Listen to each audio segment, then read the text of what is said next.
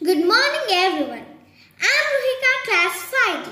My topic for today is percentage. Let's get introduced into percentage or percent.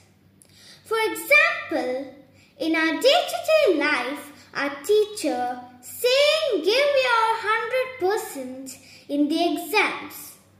We also see it in the shopping malls where we get to see 70% or 50% discount written on products.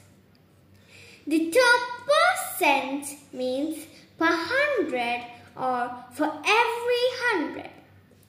Percent is one part out of hundred or one by hundred.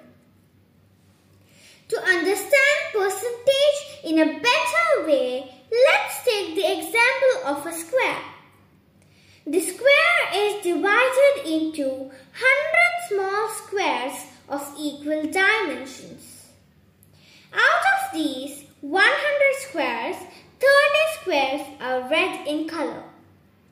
We can say that 30 out of 100 or 30% of the squares are red. That is 30% means 30 by 100 or 30 hundreds. Let us convert percentage into a fraction. To convert percentage into fraction, divide the percentage number by 100. Take an example of 25%. Convert 25% into fraction. That is 25 by 100. Now simplify the fraction. 1 by 4 as 25 into 4 is equals to 100. Hence 25% is converted into fraction of 1 by 4. Now, let us convert fraction into a percentage. To convert fraction into percentage, multiply by 100. Take an example of 6 by 25 and convert it into percentage. 6 by 25 is equals to 6 by 25 into 100 percent.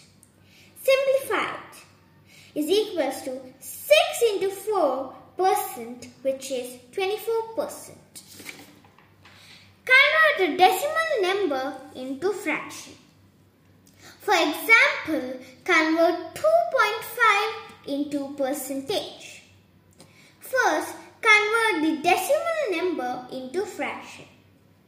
It can be written as 25 by 10.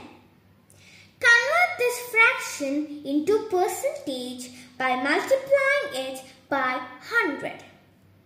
Finally, simplify. 25 by 10 into 100 which is 250%. Thank you.